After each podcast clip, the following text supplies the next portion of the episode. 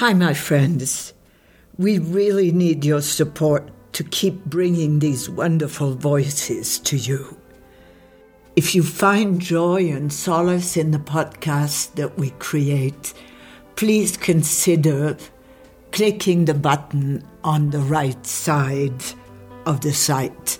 You know, that little button that says donate. Thank you for your kindness.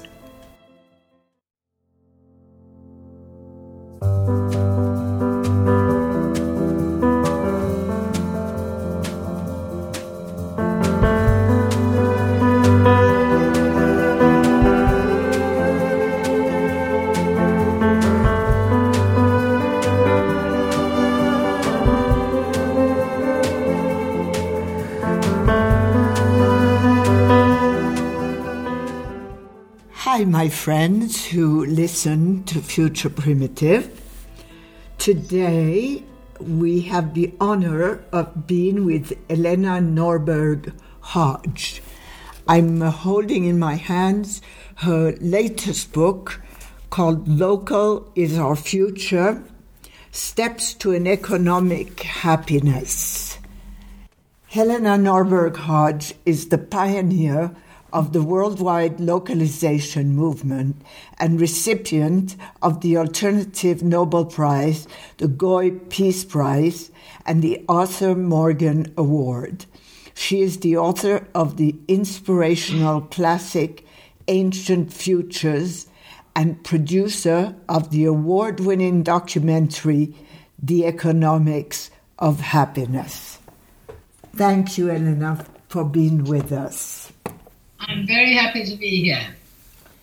My first question to you would be what is local?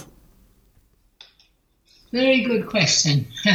local is uh, a systemic path away from continuing to distance ourselves from nature from our place on the planet and from our community. So we are not aware often of the extent to which a globalized economic system is tearing us apart from from nature but also from one another and pulling us into a competitive highly energy and resource intensive path where we're all running faster and faster and getting nowhere. So once we look at that economic system, that global economic system, it becomes very, very clear that we need to shift in the direction of localizing, of coming back to place.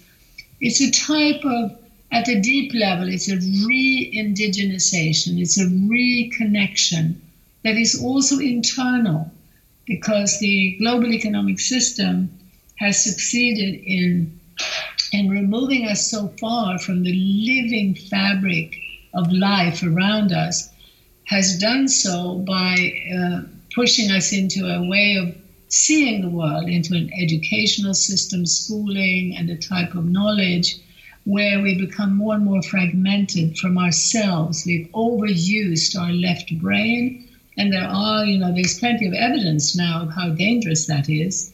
So localizing is a, is a at every level a process of reconnection, even in, internal balancing, where our brain is more connected to our heart, to our body, and to all of life, life in ourselves and life around us. Well, you know, it's interesting.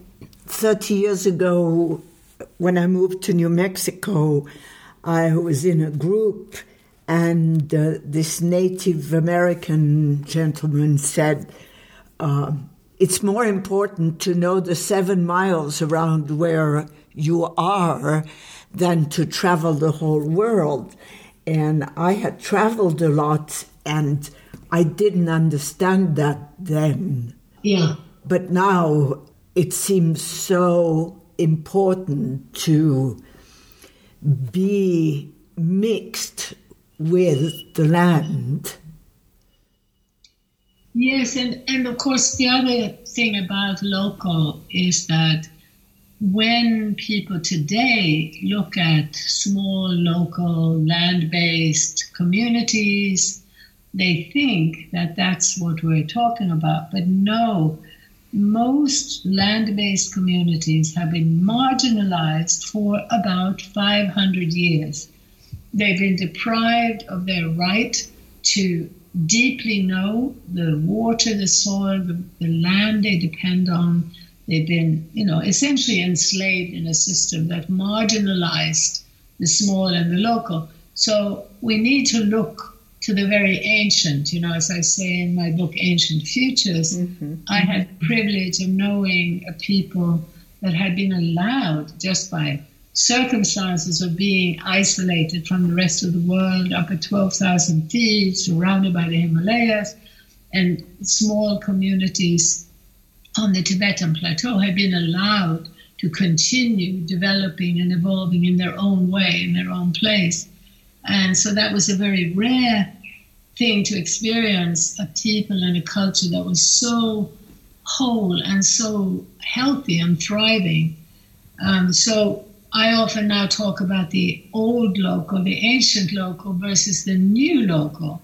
And the new local is places like Santa Fe and Taos and mm-hmm. many, many pockets around the world where people who have traveled a lot and people who have lived in the cities and experienced a life of complete distance and alienation from nature. Mm-hmm. You know, the ultimate is the high rise apartment in a, a, city where there is no sign of anything living and where you're cut off from other people.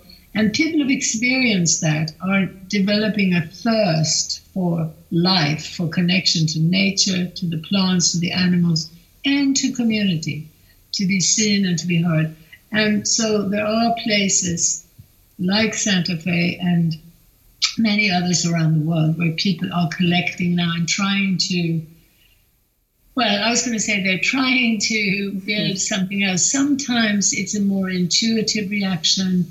And what we're trying to provide in local futures is a paradigm that shows that we mustn't forget about the economic system as part of the absolutely necessary structural shift we need to make in order to make it possible to live in a happier and healthier way. So, how can we? I mean, it's it's it's sort of like uh, we are invaded by globalism.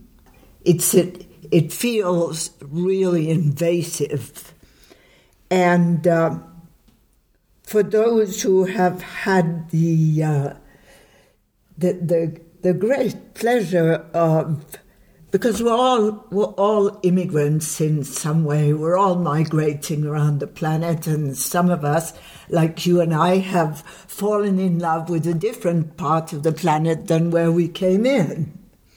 And That's so, right.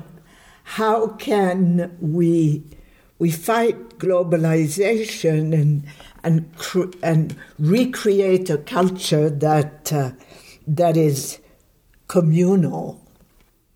Well, it's so interesting, you know, because I definitely see that very often. If I mean, most of the time, the people who are who love our work and who are very clear about the need to rebuild community and connection to place are people who have traveled a lot and who have had experience, as I said, of the ultimate of this um, very competitive, patriarchal, globalizing system.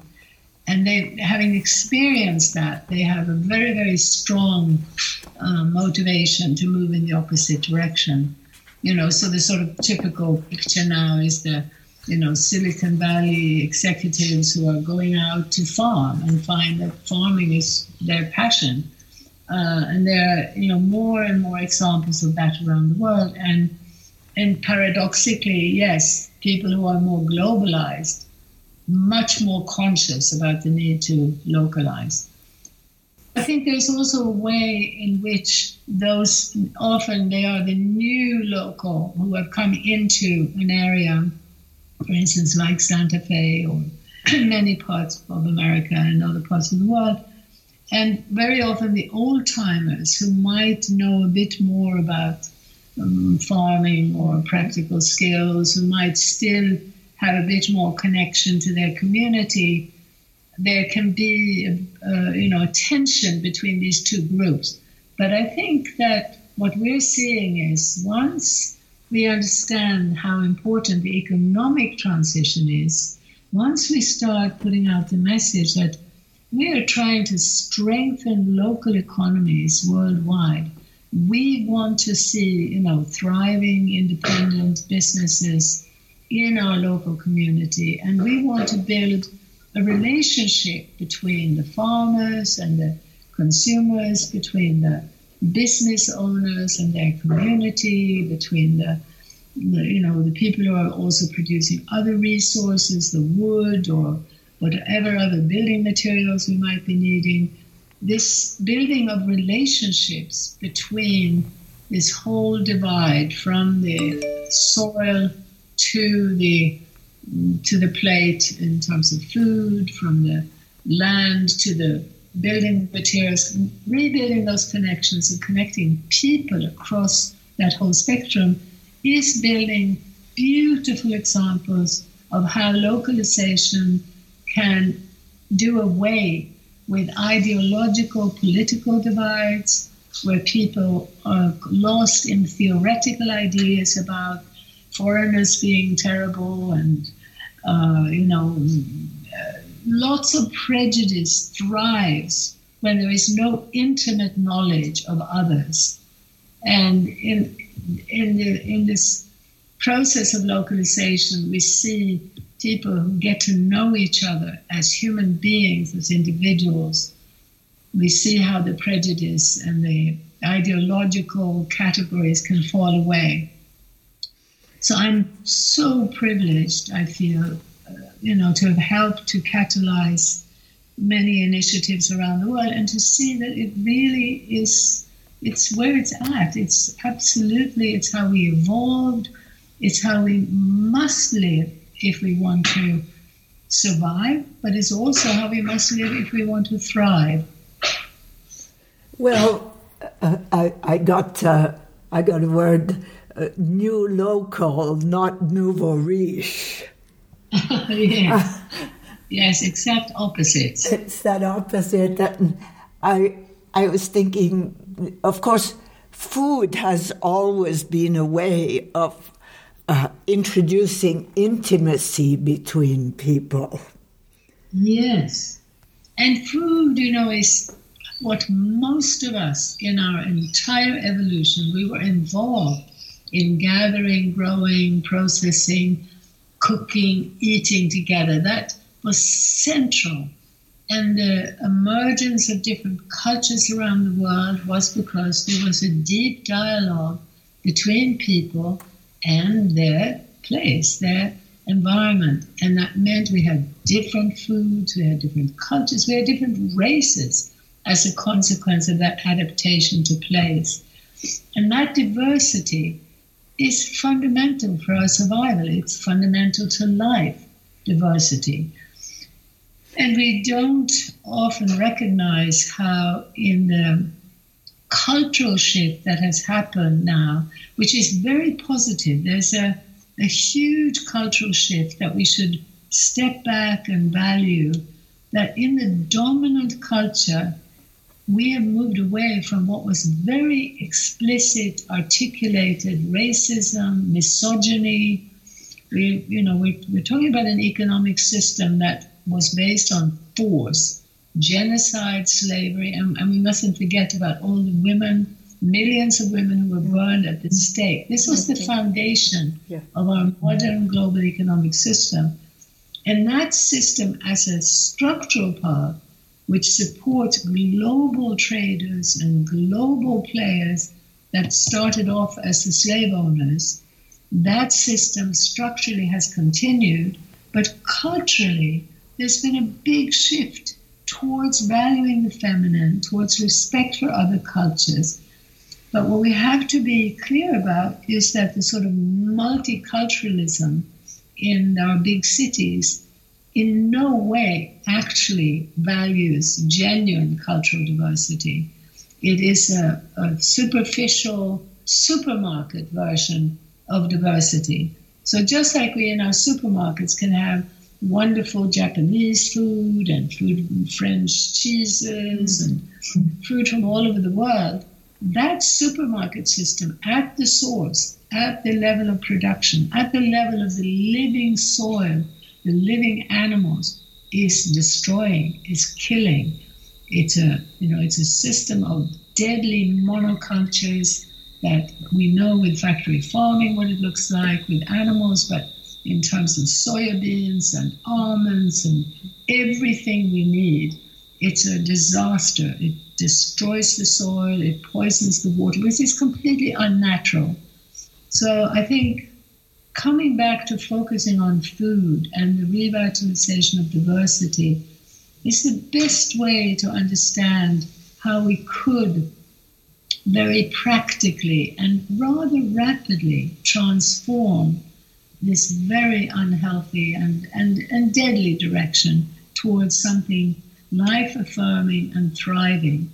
So in the in the local food economies that we've contributed to catalyzing and starting around the world, people are demonstrating that it's possible at the same time to increase the productivity of any given piece of land.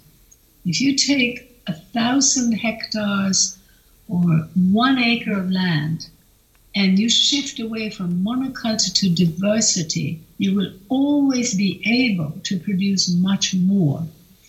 And so, this path of diversification is fundamental to the path of localization because you need to shorten the distance between the market and the farm in order to have a market that encourages diversity. And this is uh, why it is such a win-win and an absolutely necessary path. And it's just, yeah, it's wonderful to see how. Um, by the way, I hope you've seen that film, The Biggest Little Farm. Not yet. I highly recommend it. It just, in a wonderful graphic way, shows exactly how the process of diversification is you know, absolutely essential and so inspiring. Now, I would just like to add to that film, they don't talk about it from that bigger picture that we talk about to understand that this path does actually produce more food per acre of land. And they also don't talk about how that path can produce the opportunities for many, many more meaningful livelihoods. So the global path that's being imposed on us still, despite our shift in cultural values, the globalizing path that's being imposed on us is still about using more and more energy, more and more resources to replace more and more people in every endeavor, in teaching, in medicine, in publishing, and whatever you care to mention.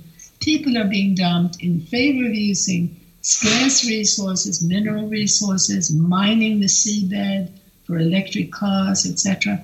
All of that and replacing people. This is on a crowded planet where the most abundant, overabundant natural resource is human being. So the path of localizing is the path that meaningfully and joyfully can allow people to be engaged in a truly productive way. Um, so yeah, it's it's mm-hmm. incredibly important that we come back to a more human scale, slower pace. Um, the slower pace is the human pace, is the ecological pace. It takes time to nurture, to care, to know, to deeply see you know, whether you're talking about an apple tree or your granddaughter, mm-hmm. life requires the time, uh, as I say, to care, to nurture, to love. Yes, yes. In your in your book, you have a conversation with Wendell Berry, and uh, what um, well, it's a beautiful conversation. One of the things that caught my attention was the idea of acceptance of limits. I mean, it seems that we have so inflated our sense of limits that uh, to come back to right limit is practically impossible. So I'd like you to talk about how how delicious the right feeling of limit is. Yes, and I mean I also would want to want to point out that so much of what's happening is not happening because individuals can't accept limits it's happening because we allowed, blindly allowed, unconsciously allowed an economic path to continue unabated without the majority of people having any idea what's happening. So we the after the Second World War, hmm. the restructuring of the economy to globalize through trade treaties this is not something that was discussed with the public, with the voter. Both right. left and right went along with this path. Even in Sweden, after the war, what was brought in was fossil fuel based agriculture using lots of machines, lots of fossil fuels, driving people off the land, driving people progressively more and more into a few big cities, using architecture you know, concrete and steel, again, using lots of fossil fuels and energy, and employing fewer and fewer people, cutting people off from social relationships um, of interdependence and, you know, relying on one another instead of anonymous abstract institutions. And it led to loneliness, depression, alcoholism, and huge ecological problems. But there wasn't an understanding of how fundamentally that was about this globalizing economy and how it was handing more and more power over to global banks and corporations. Because so much of it was brought in with idealism, with good intention, believing that agriculture had been drudgery, because it had been drudgery as people had been colonized and enslaved and forced to stand in a cotton field day in and day out, behaving like a machine. Mm-hmm. Once you had that, bringing in the machinery looked like progress, but the baseline wasn't that. You know, for tens of thousands of years in Asia, there had been small scale diversified agriculture that worked very well. And, and anyway, the, I'm sorry if I'm being so long winded, no, no, but uh, uh, you know, so so that we need to really understand this structural path that's been embraced by both left and right, unquestioningly believing that more and more technology and that more and more global trade is to our advantage. And then, you know, in the 60s and 70s, we had an emerging, very powerful uh, environmental movement mm-hmm. that was demanding decentralization. People wanted to go back to the land, they wanted decentralized renewable energy. And there was also, because of Rachel Carson, a demand yes. for holistic, interdisciplinary knowledge. She was warning about over specialized science linked to this fast paced techno economic globalizing path.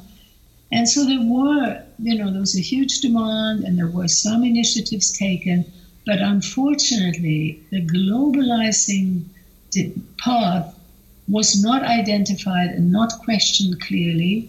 And then, you know, I'm afraid to say that computers and the internet were brought in as some great decentralizing tools, which they weren't. They've actually centralized power even more. Mm and uh, created a, you know a super globalized um, corporate empire really that's now behind the scenes pulling the strings you know it's it's it's shaping our policies it's shaping the media it's shaping virtually all our avenues of knowledge that can sound overwhelming but from my point of view the most important thing is that all of those caring people around the planet, and there are billions, billions of people who care about the future of their children, who want to see a healthier environment, who are, uh, and there are also throughout throughout the world now there are more and more people who are willing, even as they struggle to pay the mortgage,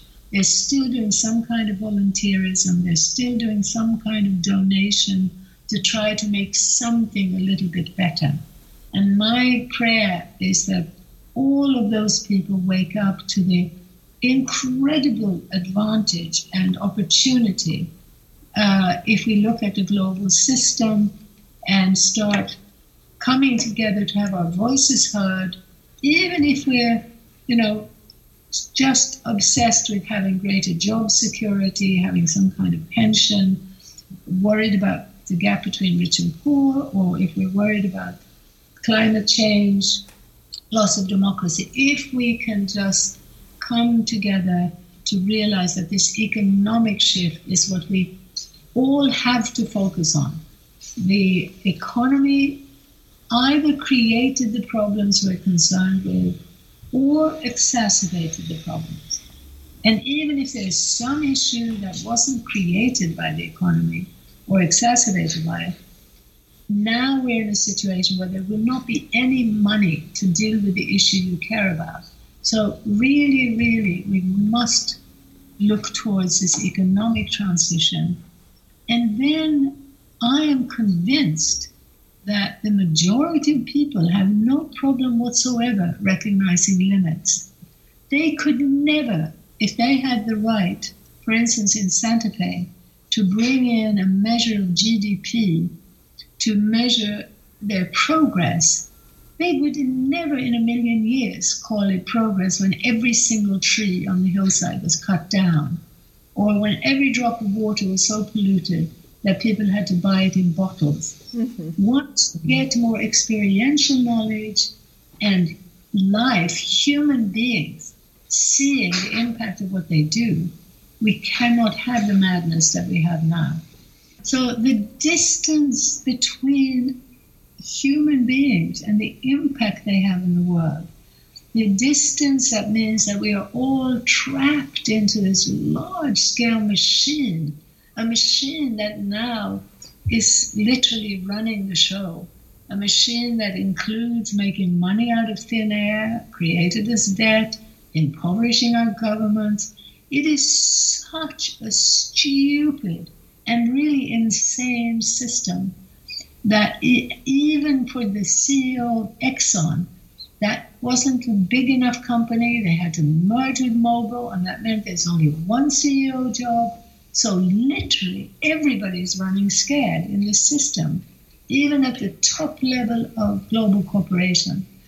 But how the post-war commitment to creating trade treaties, to creating a globalized economy, how that has created a rat race that means that everybody's running faster and faster and faster and more insecure, and how as a system it's chewing up the planet using more and more resources, more and more energy as we speak. That big picture is what we absolutely need to then plan and structure a path towards localization that doesn't, you know, shut down General Electric overnight, doesn't shut anything down overnight. It's a transition. Everything is changing. Are we going to move towards this rat race to go to Mars and use minerals on Mars? Are we hmm. going to fall for the techno, uh, you know, infantile dreams of a few wealthy men? Or are we going to listen to women, to indigenous people, to farmers, to people who have some sense of life and move in a life affirming path? We can do it.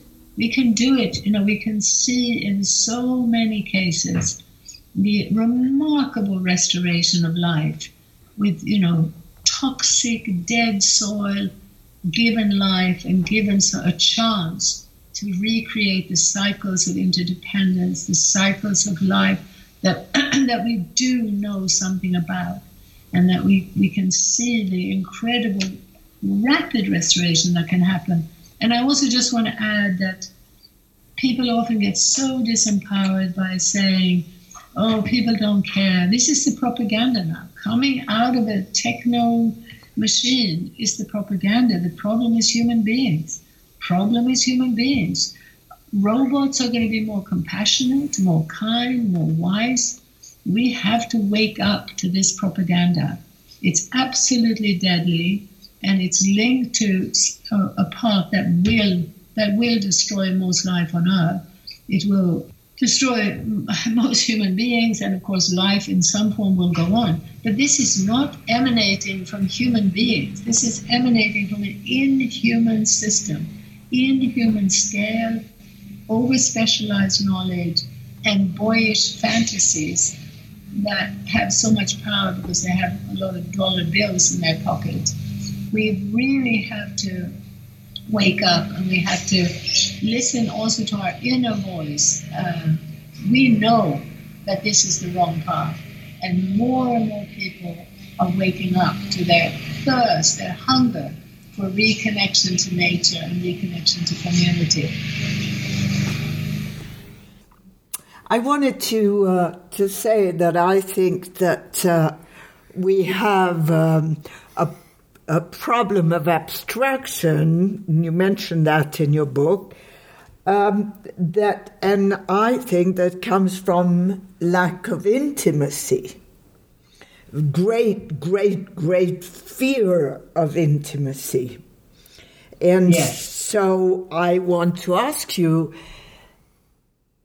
what does a, uh, a local a local healthy relationship look like between human beings? Yeah, that's a very important question. And I feel that I had the great privilege of, of really experiencing that in the ancient, you know, indigenous culture of, of Ladakh. Yes. And and I saw even much, much later, I mean, later in the sense of the whole development process, living in a Spanish village for the 80s, I saw even there much more of the intergenerational community fabric alive. Where and was that? Where was that? Oh, uh, that was near Gaucin. You know Gaucin? And, oh, uh, oh my goodness! I uh, in 2003 and 2004, I went to live in Gaucin for five years. Really? Yes. Isn't that amazing? Oh, that is amazing. I had a feeling you were going to say that. really? Well, Marco, I'd love to hear more about that, but I guess we should wait till after yeah. that. Okay, okay. So you were in a Spanish village. Yeah, and and saw how in the 80s, this same supercharged commercial monoculture that was invading Ladakh and Bhutan, where we also worked over a five year period, literally the same Barbie dolls, the same Rambos were being imposed on the minds of young children, massively polarizing gender roles, and most importantly, creating deep self loathing and insecurity in young people. It was just horrific to see it. And, and part of the process was also this segregation of intergenerational community relationships. So in the early uh, 80s, even in Spanish village, uh, in the evening, you know, long hot evenings in the summer, and you would have, you know, in the discoteca, you would have the 80 year old grandmother and the mm-hmm. young baby yeah. and the whole family there. And so friends who would visit from England and with their teenage children were just amazed that suddenly their children were willing to be seen with them and to actually hang out with them in the evening. Because in England, the whole consumer culture had gone that much further as in America. Uh, so that it was the most uncool thing imaginable to be seen hanging out with your parents or grandparents. So this, you know, sort of invisible thread of this globalized commercial system and the disastrous segregation of human relationships is something that is again, it's so vital that we see that bigger picture and more consciously understand what we can do, what we must do to regain our humanity. So we've been we've been in these through these tentacles of psychological warfare, basically. Uh, people have ended up so separated. First of all, from people of different ages. You know, it starts when you put 31 year old children in a kindergarten. You're right. creating a knife between relationships. You, you have these children all struggling to walk, so it's all elbows and screaming and no opportunity at all to lend a helping hand. So, having lived in a culture where it was just completely natural that you would never ever see that segregation. So, you would have a one year old with a three year old, with an eight year old, with an 80 year old. So, you have natural collaboration. Of course, the three year old would reach out a hand and help the one year old work, walk absolutely naturally, spontaneously. And of course, the one year old looks up to the three year old and doesn't feel, oh, what's wrong with me? I can't walk as fast as, as my brother can. yeah. So you have you have this natural structural collaboration when you do not segregate into monoculture. Mm. So again, mm. monoculture imposed on the land has been imposed on us.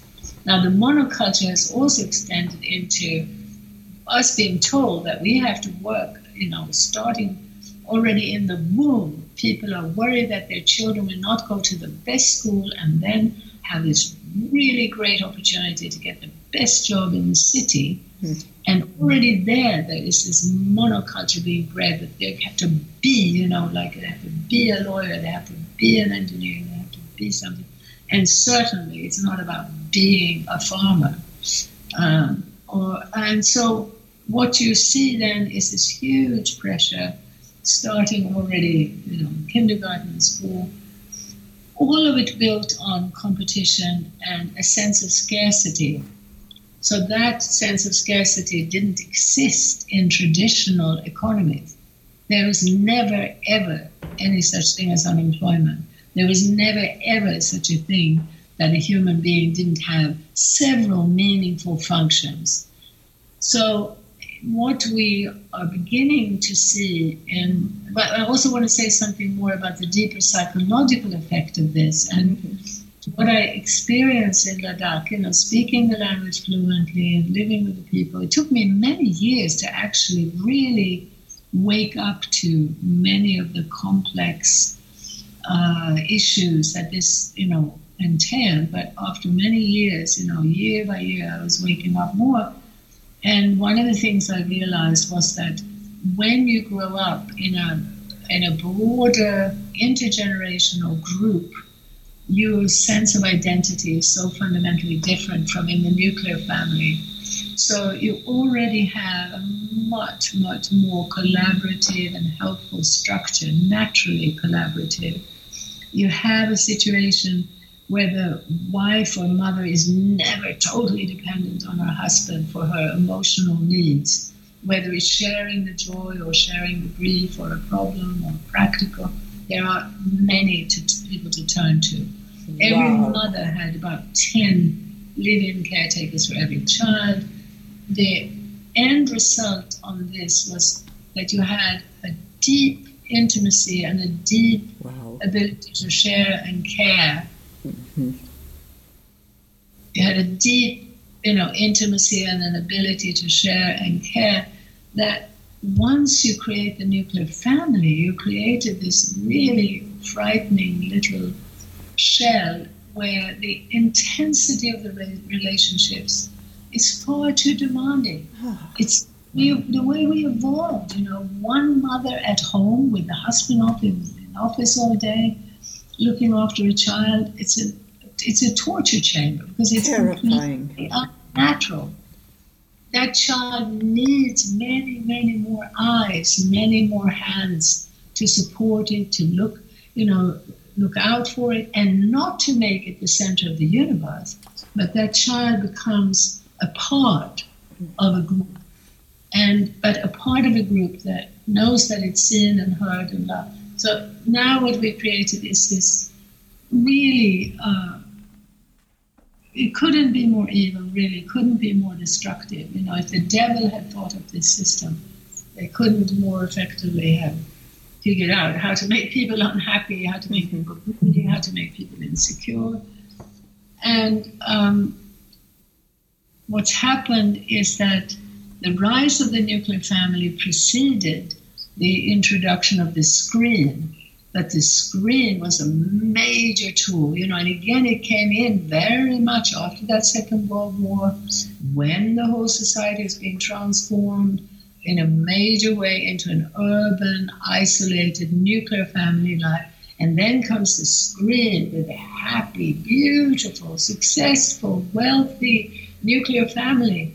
And suddenly you are really miserable. You are, your life is so difficult, it's so boring, you're not a good enough you're not a good enough father, you're not a good enough, you know, to look after your parents. So it's just and then inside that little nuclear family, what happens is that the boundaries to the outside world become harder and harder. It's only inside that little shell that you sort of know each other the way you are. And the way you are inside that shell is not very attractive. And in the meanwhile, to the outside world, you're putting on this image, trying to appear so perfect, so happy, and all the time the screen is telling you, you know, that's what you need to be. And it's all the time romanticizing, of course, the urban consumer path, the urban consumer path to success, to wealth, to power, to excitement. And there you are, you know, pretty lonely, pretty miserable. And then the idea of actually sitting down and saying to another member of another nuclear family that actually things aren't that great and you know we really aren't getting on that well that is also disappearing as professionalism ties you in with you know professional psychotherapists. You know then you know you depend on and pay money to but the genuine connection that comes from the interdependence and the deep interconnection that we evolved with and that we all long for isn't answered through that. Mm-hmm. So now also we've moved on to the screens where even five year old children using their mobile phones right. are continuing this process. So when they take photos of themselves at their party, and they all have to have very expensive, fancy parties now, then there's this show off competition, and the children who weren't part of that feel left behind. And, you know, five year old girls getting off Facebook will say that they feel more depressed. You know, they feel left behind, they feel not as good at. So, the answer is yes. Consciousness about this and an awareness of the fact that the majority of people long for connection that the majority of people are not perfect and that so much of our imperfection is because we've been unwittingly going along with the path of progress where we've ended up you know supporting and imposing a lot of this stuff on ourselves and our own children. Because we haven't seen the connections. And we have above all we haven't seen the connection to our deep unhappiness to our deep loss of you know self-respect, uh, our deep, genuine individualism, being allowed to be who we are, all of us different, all of us unique. We have a system now that keeps on and on about individualism, and, and uh, it's actually the most torturous monocultural imposition that uh, destroys you know, at its core, at the level of our hearts, at the level, you know, of our deep mm-hmm. soul, mm-hmm. Destroys the ability to be ourselves. So I think understanding that to me, you know, it feels like yes. the solution is pretty obvious, but no, we do need to spell out really clearly that please make a conscious effort to connect with some like minded people in the area around you not, you know, best friend with your immediate neighbor or anything, but a way to seek out like-minded people can be to show a film, for instance, like our film, to yes. to look for people who clearly are interested in more community, more connection to nature, but then form hubs, you know, what we call local futures hubs, where you meet regularly.